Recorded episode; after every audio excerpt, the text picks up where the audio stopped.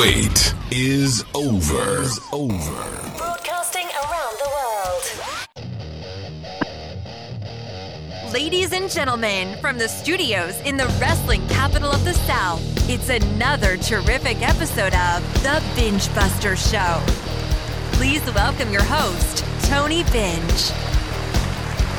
All right, ladies and gentlemen, welcome to the Binge Buster Show. I hope everyone had a great, fun fourth. I hope their fourth was just as fun as mine. Uh, missed you guys last week as uh, the Binge Buster Show was on hiatus as because of the vacation. I thought it'd be good to give everybody a break. I take a break, give give my, my man Chris a break, and just take a little a little time to, to recharge our batteries and and uh, and get back at it. And, and speaking of getting back at it, before I get this show started, man, I got to do the most important thing. I got to bring in my uh, my co-host. So let's bring him in right now. I'm talking about Mister Chris Plano. Chris, right, what is Tony. going on? Terrific, Tony. How are you? I'm so excited. My you know my battery's charged up. I'm off the fourth of July weekend here. I know you had a great time with the family down in Charleston, South Carolina. I, I saw some great pictures of you, and we're talking eighties pro wrestling tonight. I am just fired up for the show tonight. Man, I, I'll tell you, Chris, I, I had a tremendous time with my family. Uh, you know, as I talked about on other podcasts previously, uh, just a couple weeks ago, we, my family and I took a little short vacation down to, to Charleston, Isle of Palms, and just Uh, you know, had a little relaxing time. And so with the fourth coming up and North Carolina being shut down and nobody really getting to do a whole lot, I thought, why not go back to my favorite place, go back down to Charleston, South Carolina. And so I loaded up the family and we headed off, and uh, man, we had a great time. I was down there for about a week. Uh, I am burnt to a crisp. I, you know, uh, they always tell you, you should listen to what the woman says. She's most of the time right, but Uh, you know, I, I'm. I, if a lot of people that, that don't know me or don't know what I look like, uh, you know, I'm. I'm. I, I got the tan skin, so a lot of times I don't. I don't burn. Um, but you know, six days down in um, Charleston, South Carolina, laying on the beach will do you in, my friend. I'm like a lobster, and I'm man, I'm peeling like like a like a bad onion, and uh, man, I I just believe I was over with, and I can get back to, to feeling good again, but. Man, Chris, what what about you? What what uh, what what kind of trouble did you get into during the fourth? Well, I didn't get into any trouble per se. It was a great weekend. Uh, you know, we had the you know the three day holiday weekend off from work, and that was nice to to have that. We caught great weather here in, in Charlotte. Went to a, a good friend and, and his wife's uh, cookout at his house all day on Saturday. They were very generous and hospitable for day and night. We saw some neighborhood fireworks going off, and uh, um, and you know just relaxed on, on Friday and Sunday, you know, kind of the bookends, and it was just nice for me just to take a breather, and you know, but it was a little bit of different feel of a Fourth of July. We got a lot going on in, in, in the United States and the world, um, but hey, I'm glad to see people are getting out, um, you know, it, but we still also have a lot going on, and I was totally envious. I know you were texting me a few pictures, and I was like, boy, he's right there on the beaches. His, his feet are in the water, and his, his sunglasses are aiming to the sky, and I know you all were having a good time. Man, it was great, Chris. I had some, some great seafood, and, uh, man, uh-huh. I just uh, it was just a great time, and, uh, man, I, I loved it. I love going down there, and, um, you know, I love vaca- you know, taking vacations. Uh, before the coronavirus hit, man, I was planning another trip out out west. I was going to go back out to L A, maybe hit Vegas this time. I don't know. Um, oh. But uh, but but thanks to Corona, I decided to to, to stay home, and, and instead of taking my money and um, on vacation, I took my money and bought new podcast equipment. So uh, so ho- hopefully hopefully you, you fans will enjoy the new sound we got, the the uh, the the uh, the wonderful um, intro uh, that that that I have. And so it, I was trying to make the, make the show sound good, but uh, this week's podcast is going to be awesome because I, I thought you know c- trying to stay within the uh, July festivities of pro wrestling, we talk about the uh, th- this week's show. We're going to talk about the very first Great American Bash that took place uh, back in nineteen eighty-five. It actually took place on July the sixth. uh, nineteen eighty-five, and uh, we're going to be breaking down down that, but uh, we're also going to have a flashback, uh, and that's coming up right after this timeout. Want to get your event or business advertised around the world? Then let the Binge Buster Show advertise for you. We offer a weekly show that is broadcast over all major podcast platforms, including iTunes, Spotify, Google Play, iHeartRadio, YouTube, and much more. We offer five levels of advertising to fit any budget, so don't hesitate. Let the Binge Buster Show work for you. For information, contact us on our Facebook page at The Binge Buster Show. We look forward to helping you and your business grow. All right, fans, we're back now on the Binge Buster Show, coming to you right here in the studios of the Queen City. I'm talking about beautiful Charlotte, North Carolina, Mooresville, North Carolina. We're coming from both locations. As Chris is in Charlotte, I'm in Mooresville, and we're we're ready to rock and roll the Binge Buster Show. Chris, uh, as as I was talking about earlier on at the beginning of the show, Uh, the Great American Bash here, right there in your hometown of Charlotte, North Carolina, was a big event. Uh, but that was actually the the uh, the the start, uh, as as you want to say, of of of, of a tremendous summer summer tours of bashes and concerts and stuff like that. But uh, before we get into that, podcast fans, we're going to bring you now to our Uh, annual flashback, and we're going to talk about a, a a big event in history, in wrestling history, that blew everybody away, coming up right now. This week's classic flashback.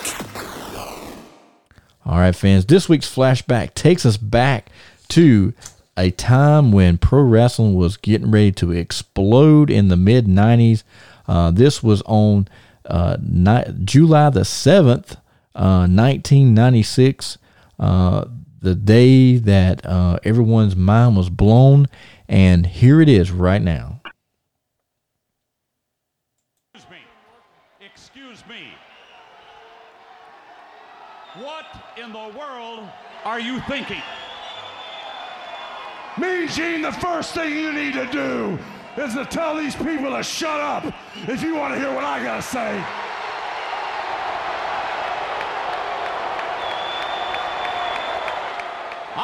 Been with you for so many years, for you to join up with the likes of these two men absolutely makes me sick to my stomach.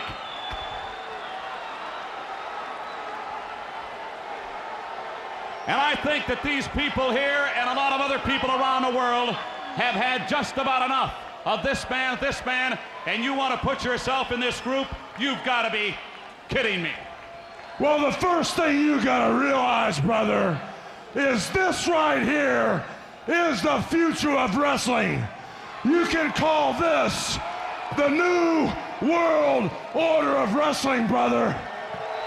These two men right here came from a great big organization up north, and everybody was wondering who the third man was. Well, who knows more about that organization than me, brother?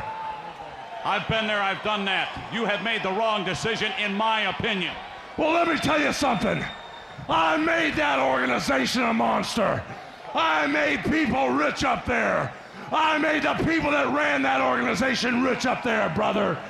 And when it all came to pass, the name Hulk Hogan, the man Hulk Hogan, got bigger than the whole organization, brother.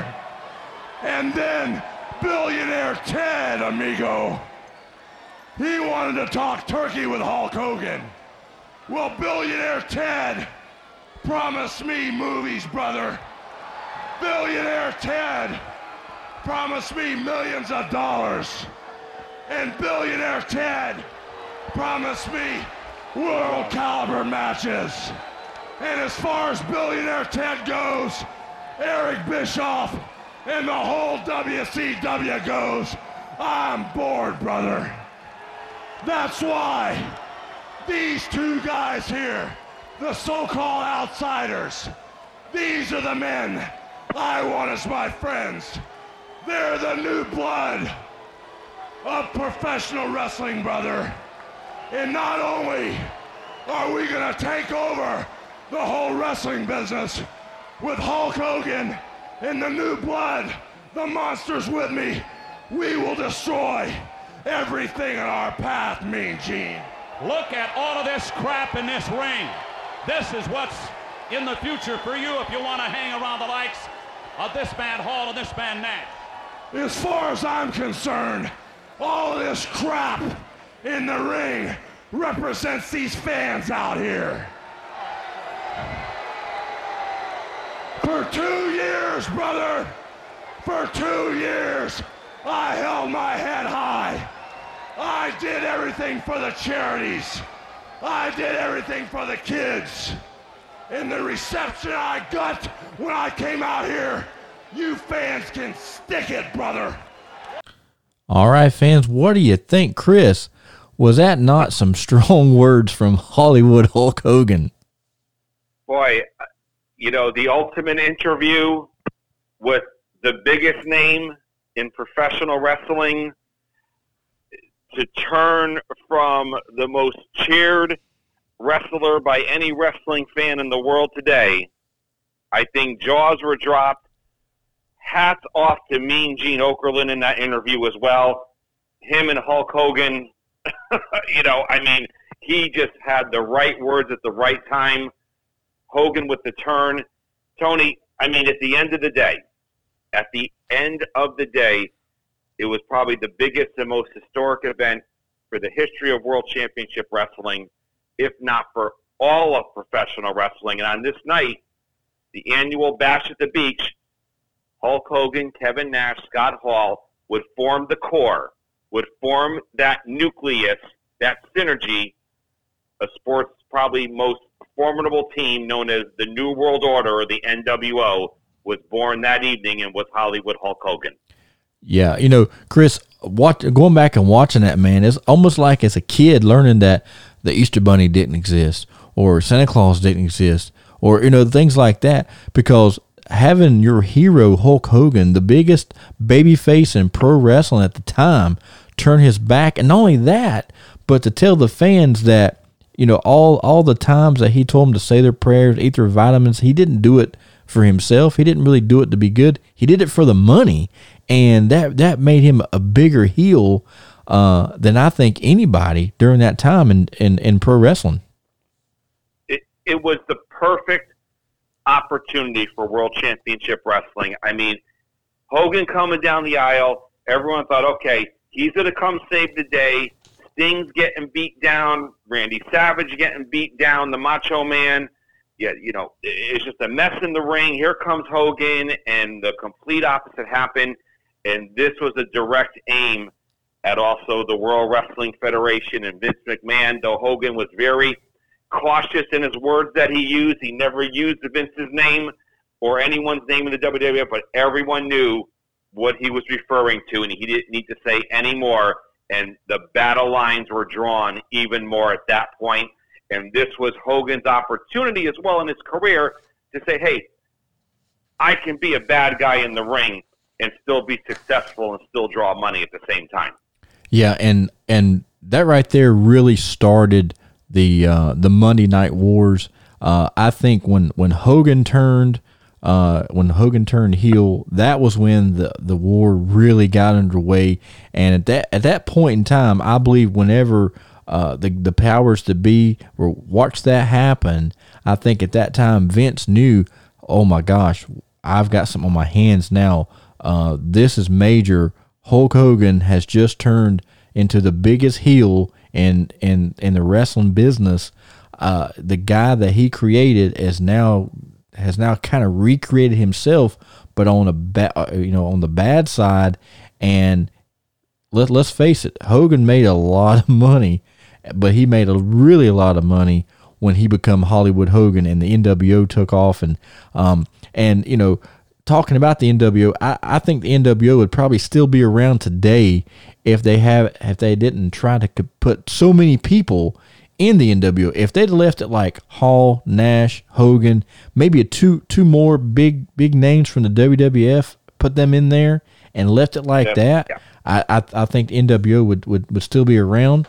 Um, But I yeah. think they uh, tried to, you know, putting so many people in, it just made it seem like they, they wasn't as legit uh, because now everybody's joining, uh, versus if, if they left it like the major players that came down from W W F, uh, then at that point it really would have made more sense. Yeah, I mean, it seemed like at one point everyone was a member of the N W O. Yeah, it was within World Championship Wrestling in, in some way, shape, or form. But you, you know, you know, Scott Hall and Kevin Nash were the outsiders.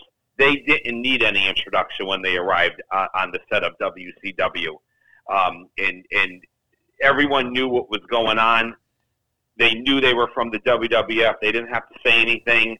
And then this Hogan added to it. Savage still had his run at the W W F, though he's in W C W at that time. You know, I think it's Sting was just trying to save the company. Um, you know, and that was that storyline that evolved. And listen, between the merchandise sales and everything else they had with the N W O on it, it was the perfect time to bring the black and white back. It was the cool thing to do. And it was cool to have a piece of that memorabilia. If you like, you didn't have it, it was like, you weren't really even a fan. No. And, and and one of the cool things about being a wrestling fan around ninety-six and ninety-seven, it was like being a rock and roll fan in the eighties. You wasn't you wasn't cool if you didn't wear like one of the coolest, newest uh, pro wrestling tele, uh, T-shirts. T-shirt sales were tremendous during that time with the Austin three sixteen, the N W O. I mean, both of them shirts were high, high sellers. Absolutely, and it was huge revenue, huge royalties for, for everyone involved. And uh, and hey, the N W O pushed the W W F to even do more creative on their end, and, and for Vince McMahon to be creative and start bringing new talent in, because you've got something happening in World Championship Wrestling that's a force right now. So it really brought what I think within professional wrestling the best out of both organizations, um, whether it was organically or it was kind of implanted talent already. And it really did, and it gave the fans a choice of what you want to watch. And all that success, and I'm a firm believer between, I would say, nineteen ninety-five and maybe early two thousands, maybe right before the nine eleven terrorist attacks happened, it brought a lot of great Uh, spilled down to the independent wrestling scene, because everyone wanted to go to wrestling shows, and I think everyone reaped in the end during that kind of six-year run. Oh yeah, definitely. I I know. I I mean, I was booked everywhere that, uh, during that time, and uh, you know, I was working for two or three different companies. Uh, your company was running strong, and then I I started running in ninety-eight, and uh, man, it was just it was just a great time to be a wrestler, a great time to be a wrestling fan. And, uh, man, if if I could go back to those days and know what I know now, man, Chris, you you and I would have would have burnt some towns down, that's for sure. Oh, I mean, Tony, and, the, and, you know, the crazy thing about this, I mean, we're going pre-social media here on this. We're going at a time where they were just pumping cable television, pumping pay-per-views. Both groups are pumping pay-per-views once a month, Monday Night Wars, whatever else they had going, and you know, and like I said, it, it just trickled down to the independents, and everyone was just making money at that time because it worked. And it, everyone was just, it was a great time to be a wrestling fan, and they maximized it. And actually, if the nine eleven terrorist attacks didn't happen in September oh one, I think it would have really even kept going even further. I think wrestling might have hit a halt a little bit then. People were getting sketchy with entertainment and stuff. But it was really rolling, and it was on fire. Yeah, it, it really was, and and uh, you know, like like I say, it was it was a great time to be a wrestling fan. I mean, man, it was there was so much like like I don't know, me even as a wrestler, I still couldn't wait to turn on the T V Monday night. I had my remote in my hand, and you know, I'd be flipping back and forth, channel to channel, channel to channel, just trying to see exactly how W W F at W W E or W W F at the time uh, was going to outdo W C W and vice versa. And man, some really, really good wrestling, really good storylines came out of all that. And uh, man, I, I'm so glad I got, I got to I got to live and, and be a wrestling fan during during that time. Absolutely, great time. You had Vince McMahon up north, and Ted Turner has some deep pockets in Atlanta, and He was going to do what he had to do. It was his time to say, this is my shot. I've got all the guys here. I've got Hogan in my stable. I got Sting. I got all the big guys. And he made a run at it, man. And it was great. It was it was a great time. And, and uh, everyone in the business was making money. And uh, it, it was just like a cash cow. And, uh, you know, I don't know if it'll ever be created again. I, I just don't know. I mean, yeah. you, you see stuff from time to time, but, man, that was a hell of a run, and I just haven't seen a concept since then from a group standpoint to, to be matched. And uh, give it up to Eric Bischoff and, and, and, and all the ones that were running W C W at that time. But, hey, they found something, and they and they ran with it. Yeah, and it, and it was good stuff. And, man, what what a great time. And taking us now to, uh, you know, to finish that out, I mean, you know, ninety-seven was a great year to be a wrestling fan, and and and this right here, Hogan, uh, Hogan turning his back on the fans and um and all the the people that have bought tickets and believed in Hulkamania all those years.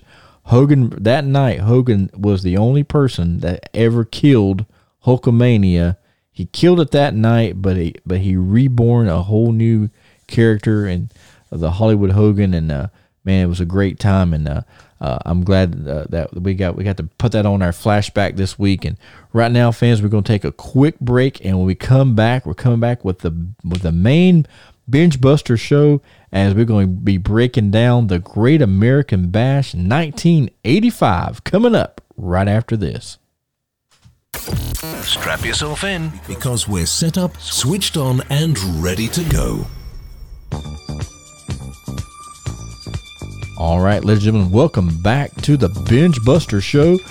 We're going to be talking about the Great American Bash nineteen eighty-five, the inaugural Great American Bash, coming to you from the American Legion Memorial Stadium in Charlotte, North Carolina. It took place on July the sixth, nineteen eighty-five. And, uh, man, what a great show. Um, it they the attendance was twenty-seven thousand people. Uh, you not only got great wrestling, but you got a great one-hour uh, country concert with David Allan Coe. Uh, and the main event of the night, Dusty Rhodes, the American Dream, uh, in a cage against Tully Blanchard. And Tully Blanchard put up the television title and his valet Baby Doll. And Dusty walked out with all the marbles uh, and Baby Doll for thirty days. Chris, talk to us, man, about the Great American Bash nineteen eighty-five. Tony, it was, uh, uh, God, the mid-eighties, when I think of summer eighty-five, I was, I mean, I was fourteen years old. Um, you know, my only exposure, you know, being in Connecticut to the N W A at that time in the mid-eighties, the only thing I saw was six oh five on Saturday night on W T B S.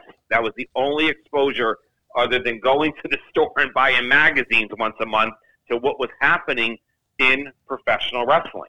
And I know people there are like, well, what's this guy talking about? All I got to do is, you know, pull up Facebook or Instagram, and I can find anything I want, you know, at the snap of a finger. So these storylines were deep-rooted for me because, again, two hours a week on T V, and I wasn't in Charlotte, North Carolina, so this was great stuff going on. And, God, twenty-seven thousand people for the N W A on a hot, sticky summer night. What a great backdrop. And Memorial Stadium still standing today, yeah. Right on the fringe of, of downtown Charlotte. And, you know, so many great things have taken place at that stadium, not even professional wrestling, just over the decades. And it, it, it's still there now in twenty twenty and, and, and still going strong. Yeah. And, uh, you know, and, and looking back at this Great American Bash nineteen eighty-five, now I've done other podcasts where I tell, you know, where I've told you people, Uh, you listeners, my fans, uh, our fans.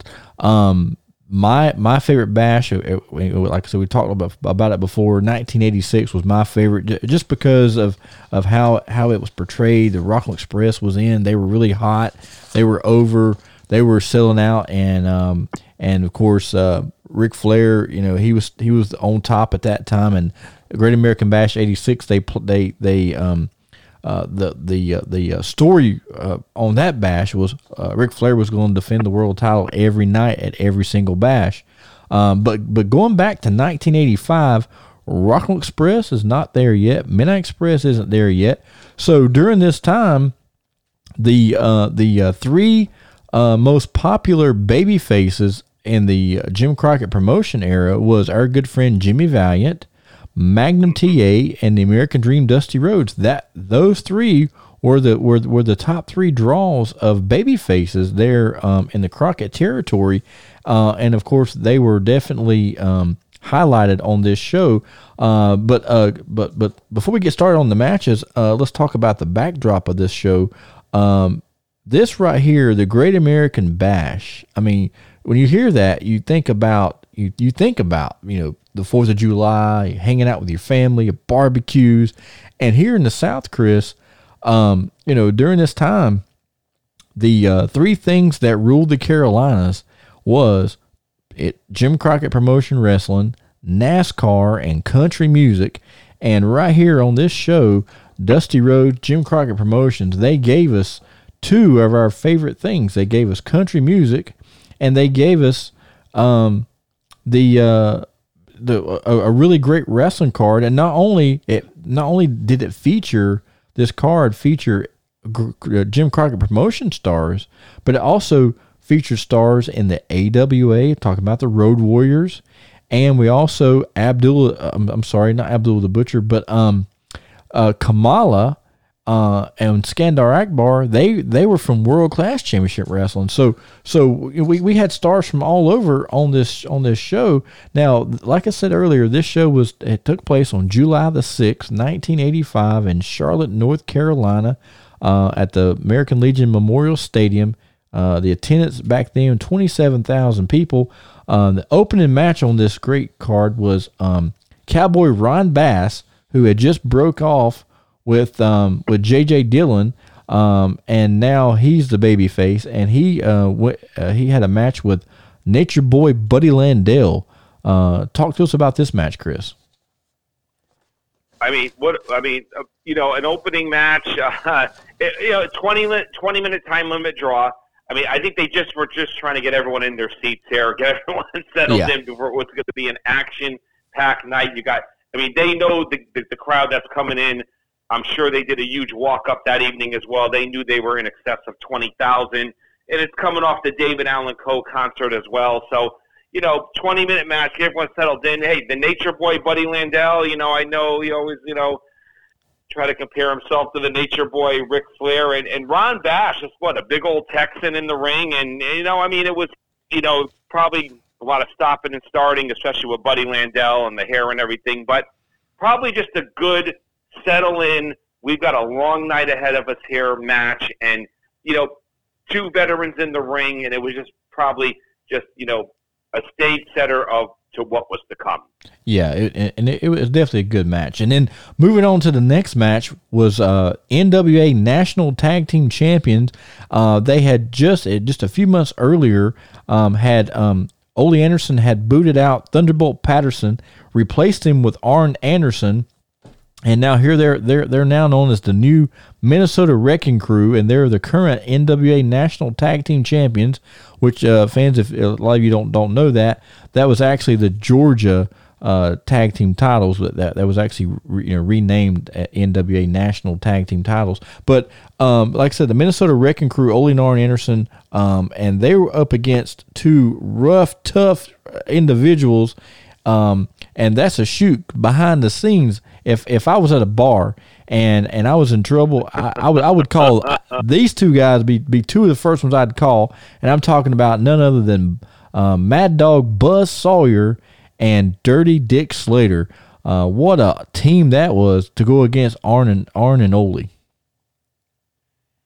Yeah, I mean, you know, you know, the second match, a tag team match. I mean, everyone that's followed, you know, wrestling in the South knew who Ole and Arn Anderson was, and, uh, you know, you knew you were going to get from them. But they got Buzz Sawyer, Dick Slater. They got a shot, you know, at the titles. You know, maybe, maybe, maybe this is the night, you know, who who knows, you know, with, with it being so big of a crowd. And, you know, but, yeah, you're talking about some rough hombres in the ring. And, and uh, hey, hey, and Ole and Arn are no slouches either, you know, in the ring. Right. Either, but, uh, as I read, it looks like the Andersons did a little bit of cheating behind the referee's back to to score the uh, the, the the pinfall in this one. But you know, I'm you know I'm sure you know you know four great wrestlers in the ring, and and and again, to, you know, part of something really really special happening that night in Charlotte, and you know, again, coming off of all the hype, you know, the the opening match and everything, you know, I'm sure it was very well entertained.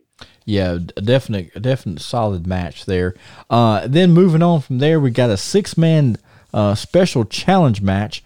The uh, one, one of your old friends, uh, running partners, uh, the Raging Bull, Manny Fernandez, Sam Houston, and Mad Dog Buzz uh, Tyler uh, against Superstar Billy Graham, the Barbarian, and Abdullah the Butcher. Boy, you know, Tony, I look at this match, it's like, what a mix of uh, just different wrestling styles and, and sizes in the ring. I mean, you know, here I am, the W W F, Superstar Billy Graham was huge in the W W F on his run. You know, some rare appearances down south, so what a treat for the fans to see Billy Graham in the ring. Um, you know, then you got Abdullah on his side with Barbarian and Manny and Sam Houston on the other side. It's just like, wow. But interesting, Sam Houston scored the pin on Billy Graham with a small package, um, and a young Sam Houston at that time. So, you know, kudos to him. But uh, I remember Superstar Billy Graham as a young kid, and he was just gigantic, man, just from his build and everything. I mean, yeah. He was just huge when he was in the ring. And, uh, and, uh, and hey, you know, Abby there as well. You never know what's going to happen. I'm sure him and him and Manny had some tackles along the way. I'm oh, sure I'm, uh, yeah. It wasn't far-fetched in that match either.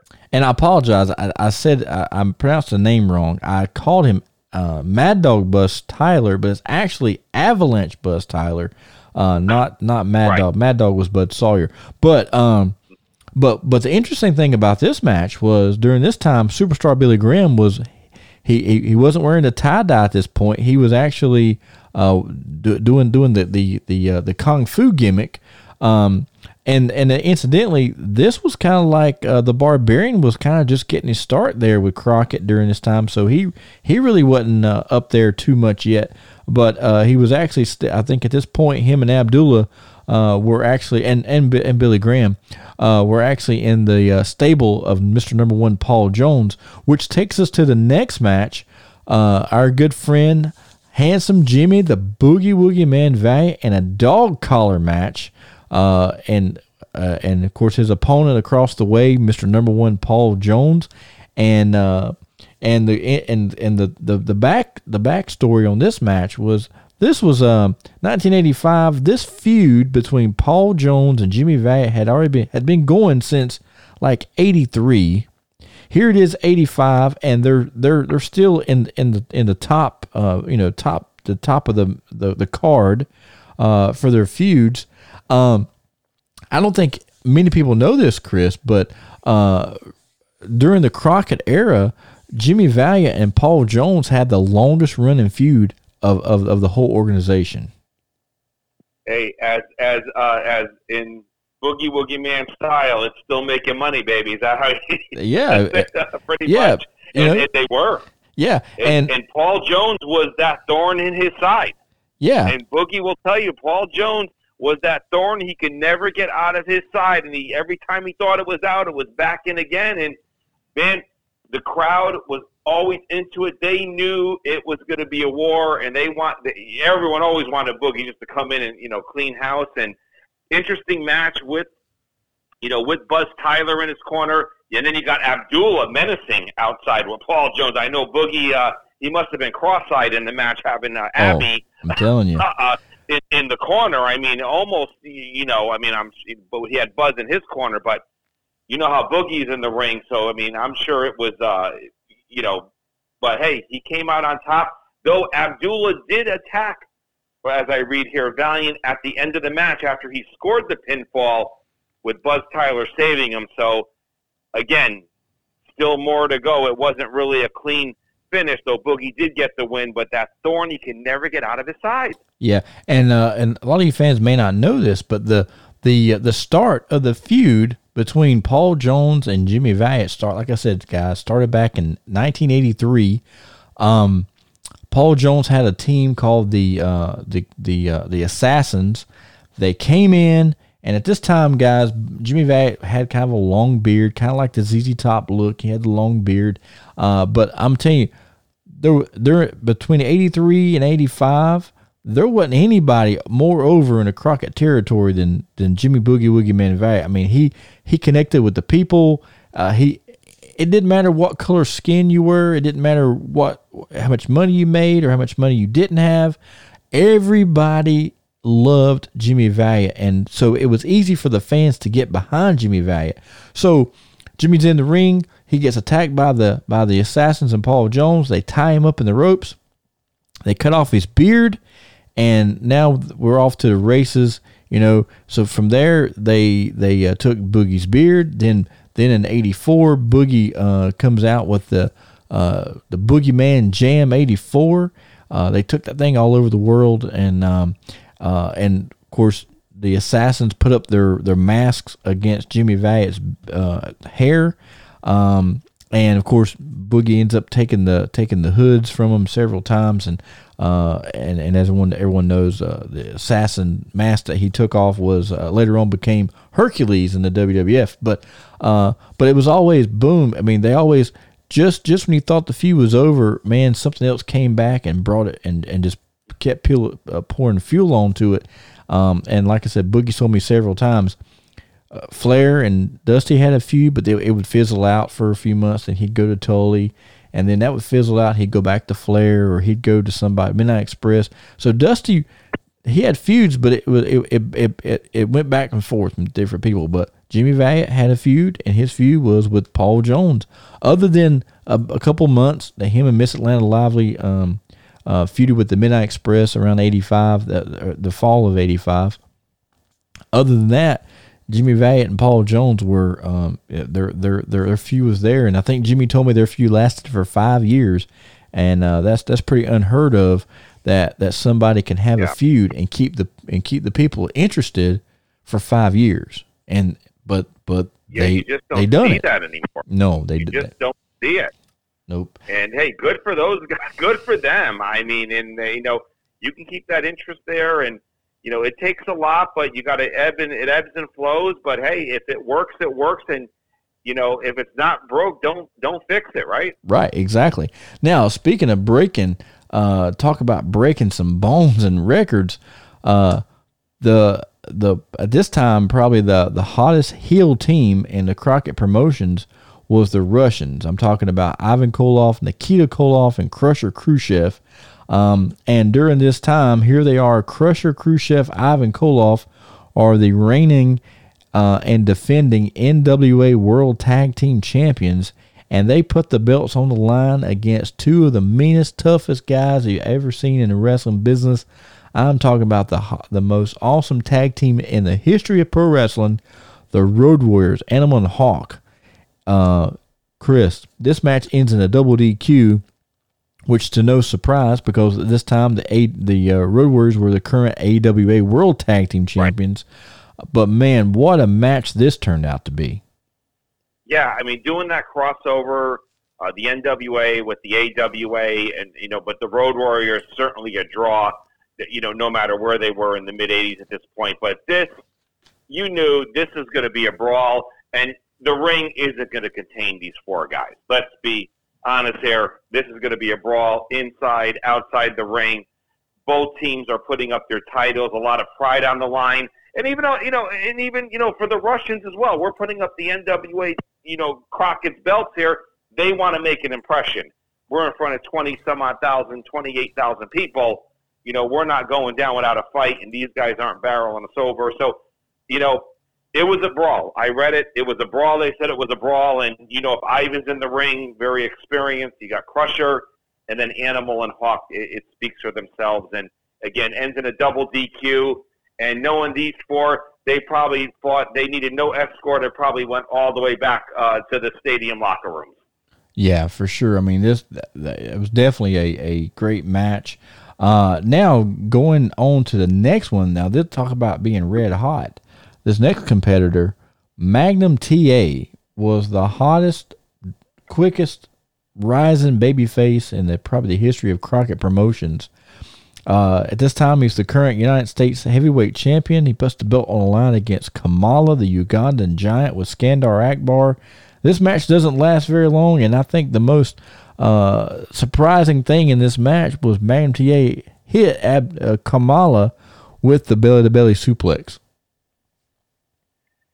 You, you know, Magnum Magnum was the man. You know, uh, he had the look, he had the physique, he had the hair. The girl, the woman went crazy, and he had some in-ring wrestling ability, and it just all clicked at the right time. And, uh, you know, Kamala, obviously, um, you know, back and forth with the W W F as well, but he, he was all over different territories too. And, um, hey, you know, Magnum had that look. He had that Texas cowboy look, and, and, and, and everyone would just, they just flocked to it. And, uh, boy, you know, you always wonder what what could have been. You know, if the accident to Magnum never happened, I mean, Ric Flair would have had his work cut out for him for a good number of years, I think, in the N W A uh, when it came to Magnum T A. But, uh, um, I mean, I don't know how much better, on, on how much else you can put it, but, uh, um, you know, but so popular with, with, with the fans. Even even even after the accident, they may even have been just as or even more popular.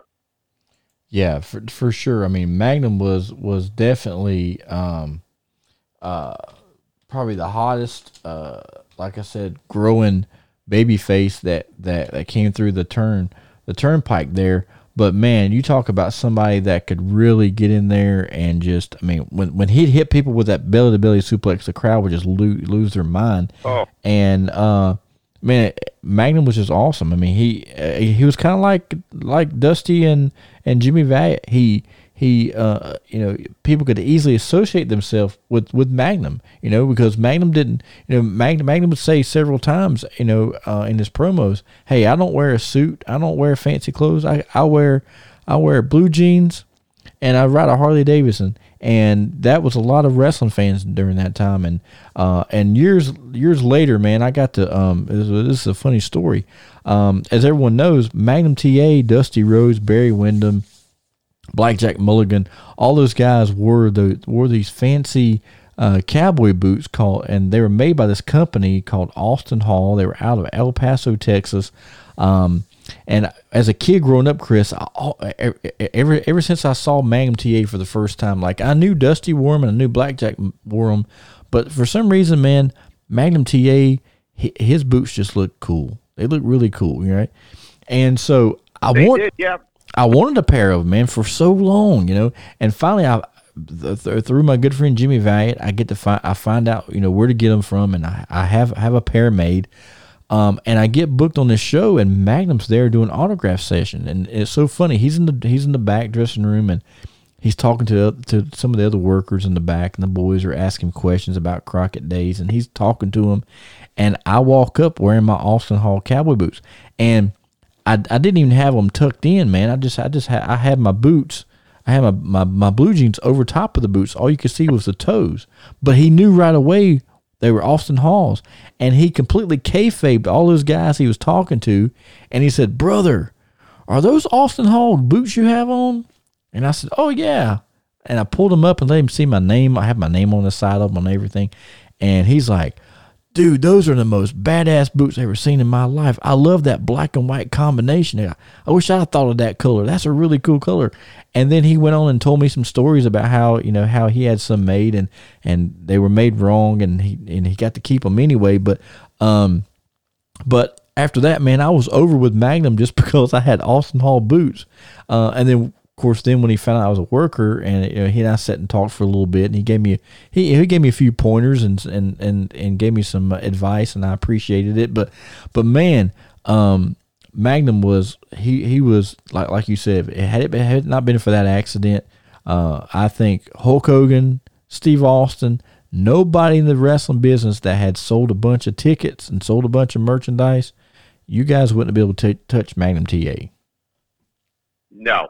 Absolutely not. And you know, uh, that unfortunate crash happened, you know, just just sixteen months later. It happened on October of eighty-six, and um, boy, you know, what, what could have been, but at that time, uh, without a doubt, one of the, one of the hottest wrestlers in the N W A, and uh, so deserving to be at the Bash, and uh, um, you know, you just kind of wonder, rock and roll. I mean, it's like, wow, like what what could have been, but I think Flair would have had his work cut out, and possibly the you know the opponent structure going further after that crash could have been, you know, looked much different for Ric Flair, but could have been definitely Magnum and a lot of feuds that could have gone on for, for a good while. Yeah, definitely, sure. And and talking about, um, speaking about that, that takes us to our next match, which was one of the highlight matches on this on this Bash. Ric Flair, the N W A World Heavyweight Champion, defending the title against Nikita Koloff, the Russian Nightmare, with Ivan Koloff. And special guest referee for this match, uh, Chris, David Crockett, of all people, an announcer, now is going to be a referee. But the reason why he was referee um, was on T V one day. Uh, he's calling uh, Nikita and Ivan a bunch of cheaters. Nikita ends up giving David Crockett the Russian sickle right there on the floor.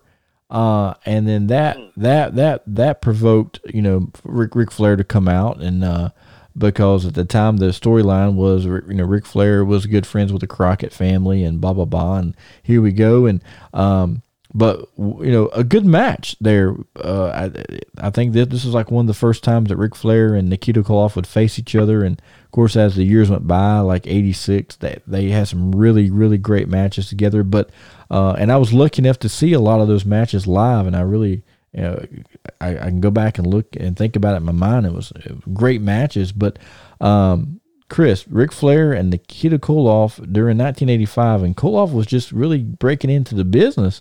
Uh, but I, I I can't help but think that Ric Flair groomed this man. Oh, yeah, absolutely. I mean, absolutely. They went a little over twenty-three minutes in this match, the semi-main event, you know, to to a steel cage match that was that was headlined in this particular uh, show. I mean, David Crockett was the special guest referee.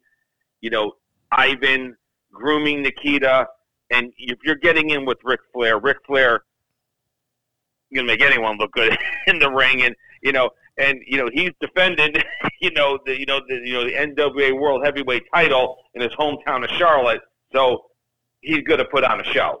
Yeah. You know, no matter no matter no matter what what's going on, uh, a very bloody Ric Flair in this match uh, as as well, from pictures that I saw uh, online, and I mean, you know, the key to put him to the test. Now, uh, You know, and, you know, no matter what, I mean, you know, but, you know, Flair always doing his thing, you know, in the ring, um, you know, you know, you know, pinning Nikita, obviously some cheating involved from what, from what I read, but that was classic Ric Flair at that time with, with not, with the kind of a somewhat green referee in the ring in David Crockett. Yeah, for sure. And, uh, man, You, you you you talk about a uh, a great uh, a, a great time, like I said earlier, to be a, a wrestling fan. Uh, wrestling was starting to pick up here, and uh, Ric Flair and Nikita Koloff was was no uh, was was a prime example of how, just how great this actually was was going to get. Absolutely, and I, I read some other notes here. You know, Nikita a couple of times hit the Russian sickle, wasn't successful on on Flair. I mean, and uh, I mean, did everything he could. Um, I even heard, I even read somewhere where it said the ring announcer had to have the fans stay clear of the ring. The fans were charging the ring. That's how much they were into this match. So, hey, props to that. I mean, it probably could be a main event match on any card, you know, in, in the country at that time. Um, but, uh, you know, went all out. You know, Flair successful. Cheated to win, special guest referee in Crockett. I mean, you got a lot going on there. But, hey, many, many more great battles between those two beyond just this particular event. So, um, you know, I mean, uh, there was definitely more to come between them two. And for Nikita, uh, you know, some great years ahead of him in the uh, N W A. Yeah, definitely. And then, fans, it takes us to our main event of the show. When you heard this music, man, you knew the dream was coming. I'm talking about the American Dream, Dusty Rhodes, as he, on this show, this match, he defended the, um, he, he put up the money uh, against uh, Tully Blanchard, and Blanchard put up Baby Doll and the television title. At this time, it, I don't believe it was known as the World T V title, still known as the television title. Um, but uh, right there at the inaugural Great American Bash, Dusty Rhodes goes in there in a cage match. Um, and, uh, man, he, he, he, he, he wins all the, he, he wins, he wins the, you know, the, the jackpot. Uh, he walks out with the television title and Baby Doll, and he got Baby Doll for thirty days. And I loved how they played this up, that, you know, when they, when Tully lost, uh, Baby Doll fought to, uh, to not leave with Dusty, and Dusty grabs her by the hand, kind of like an old cowboy in the old West, grabs her by the hand, drags her out of the cage, and down the aisle they go back to the dressing room. And uh, and then as the next as the weeks go by, they uh, start showing all these vignettes of how he's, you know, trying to get Baby Doll to, to, to be by his side. And right here in my hometown of Mooresville, just about two miles from my house, is Nelson Royal's um, his ranch and his um, uh, Western store. And so during that time, they they filmed a lot of stuff there. Uh, and, it, and that that's the one where uh, where they got he had Baby Doll out there cleaning the, the horse stalls, and then that's when Baby Doll uh, says, you know, "If I clean these stalls, can I ride the horse?" And, "Eh, you can't ride a horse." "Yeah, I can. Let me show you." And so she gets on the horse, and they think that she know she doesn't know how to ride a horse, and she takes the horse and she's gone, and she takes off. And and I I talked to her about that on one of my other podcasts, and uh, man, it was a great story. And uh, but man.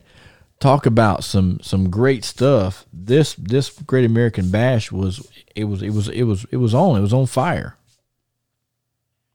It was. I mean, uh, this match. I mean, great match. The, you know, as a young kid growing up, again, I was only fourteen years old at this time. Um, Tony, the thirty days of having Baby Doll was perfect for television, for cable T V at that time. It was a storyline that Dusty Rhodes could run with for a month right during the Great American Bash.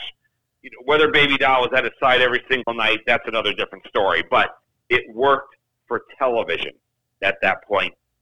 And again, you know, Tully, Dusty, Steel Cage, they, they you know, they fought each other so many times. I mean, we can talk about that, you know, all night long, uh, you, you know, as far as that goes. But it made for great T V. Um, and hey, look, Magnum, Manny Fernandez, several of the wrestlers came back out to congratulate, you know, you know, the new, you know, N W A, um, you know, T V champion at that time. And it was, uh, um, you know, hey, they went twelve minutes, you know, classic match. And, you know, what a way to cap off a great night of, uh, of wrestling in Charlotte, North Carolina, which I'm sure was a hot, steamy night from, uh, from the late afternoon. Yeah. Uh, And I remember uh, they, they actually called this uh, show the Freedom Challenge, uh, and uh, and I remember my, my uncle actually had tickets to this one, and uh, I wanted to go so bad, but uh, and even the the uh, ticket stub looked really cool because it had the, the American flag on it, and it's like Great American Bash, uh, the Freedom Challenge, and uh, I mean you knew at that time the Great American Bashes were taking off, and they they they were going to be a, a big event.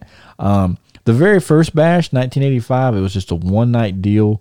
But then I think Dusty saw that it was going to be huge. So eighty-six is when they turned it into a tour, and they went all over with it. And uh, and by that time, they had the Rock and Roll Express, the Midnight Express. They had some some major players working for Crockett Promotions, and uh, they were able to to take the, the Great American Bash on tour and really draw some good houses all across, you know, the great United States of America. Um, just like the Binge Buster Show. Hey, we're uh, we're we're we're we're yeah. across we're across America. We're uh, we are uh, worldwide, actually, fans. Uh, so um, any of you wrestlers out there that really want to get your story told, man, you talk about free advertising, you talk about getting your name worldwide. what better place to do it than on the Binge Buster Show, because we are worldwide. So any wrestlers out there listening that want to be on the show, man, just hit us up on Facebook. Let me know. I will get you on the show. It's going to be great. And all you fans out there that uh, that enjoy the show, just make sure you, when you go like it, like our Facebook page, but more or less when you watch, when you listen to us on your favorite podcast platform, make sure you like and subscribe, um, because that way you can stay up to date on this show. Sure to share the podcast on your favorite social media channels. And uh, I think that's going to wind it up, Chris, this week uh, for this week's show. Uh, you have anything else that uh, that that you want to add uh, add in on on this great show? I mean, Tony, wow, what a, what a, you always have these great flashbacks every week for me. You know, we went back to, uh, you know, we talked W C W, um, you know, back in the nineties when we did the Hulk Hogan turn earlier, and then this one here going back to summer eighty-five. Special time for me. I was just entering uh, uh, high school there that September, and fourteen-year-old kid loving pro wrestling, but boy, it was just a great time to be a wrestling fan, and, you know, so many great memories. And, uh, boy, you know, you just, and if you haven't had a chance to see some of these wrestling cards and shows we're talking about, it's so easy today. You can Google this stuff, YouTube this stuff. I mean, it, it's really at your fingertips, and it's, you'll never see the fan interaction, the fan involvement. I don't know if we see it today like we did back in the day. No. They were on the edge of their seats, literally. I think even somewhere might have been on the ropes or in the ring. And and what so what what I love so much about this, Chris, sometimes I can go back and watch some of these old promos or these old matches, and it still gives me goosebumps, because I'm like, man, mm-hmm. you know, this the, the the the kids today just they they have no idea what it's like to be in the Greensboro Coliseum, and you got twenty-five thousand people chanting rock and roll. Rock and roll, and and man, you know, it, it's it's it's it's it's something that you can't. You, I can tell you, but unless you have been in that building and you could hear the roar of the fans and you could just feel the electricity right. flow through the building, you have no idea. Just like you, I I wish that I could have been up north and seen Hulk Hogan come out and and hear the oh. the, the roof blow off. Uh, I'm I'm sure that that that was an amazing time too. Um, I, I, I, I, yeah, I mean, absolutely. When I went to, you know, the New Haven Coliseum or the Hartford Civic Center in Connecticut, and, you know, it's the second, the second they hit Real American, the place just explodes. I mean, it's just, it's, you know, you, you look at different sporting things in life that you see, and you see kind of greatness, and whether wrestling, sports entertainment, there's just certain things you look at, like a Michael Jordan, you look at a Wayne Gretzky in hockey, you know, you look at, you know, all these different athletes. And when Hogan hit the ring, it was just like pandemonium. But, you know, that's just the way it was, and everyone drew to it. And same like when Flair hit the ring and Dusty, and there's just those moments where You just you just get chills down your spine, and like, okay, I'm watching something special. I don't know what it is, but I'm watching something special here, and, and I'm watching it live. Yeah, and it and it really was, and uh, man, it, what a great time! I mean, I know I've said this a bunch of times, but man, what a great time to be a wrestling fan uh, in the eighties. And uh, and Chris, you, you and I are lucky. We got to be there and witness a lot of this stuff. And now, and, I, and, and now you know I'm, what I love about you uh-huh. know what I love about it. You know what I love about it back then, Tony? What's that? Was versus today, everybody wants to take a picture with their phone and do this and do that. Back then, we didn't have that ability. You just stood there and you watched. You lived in the moment. And you knew you were watching mm-hmm. something special. Yep. And you had to capture that moment in your mind. Yeah, cause back then, because if you if you had a camera, you had you had to, you had you had to sneak it in. You couldn't just walk in with it yeah, you like had to you do sneak now. It in. But now yeah. today, you just whip out a cell phone and Boom. video it, or you take a video. Back then, we didn't have that. We just stood there and watched and knew that wrestling was in our town that night, and the biggest players in the game are here, and we don't know what's going to happen. Titles may change, not change, whatever. But we're going to be put in, and that's what it was all about. That's what was so unique about going to those shows back in the day, because you just had to be there.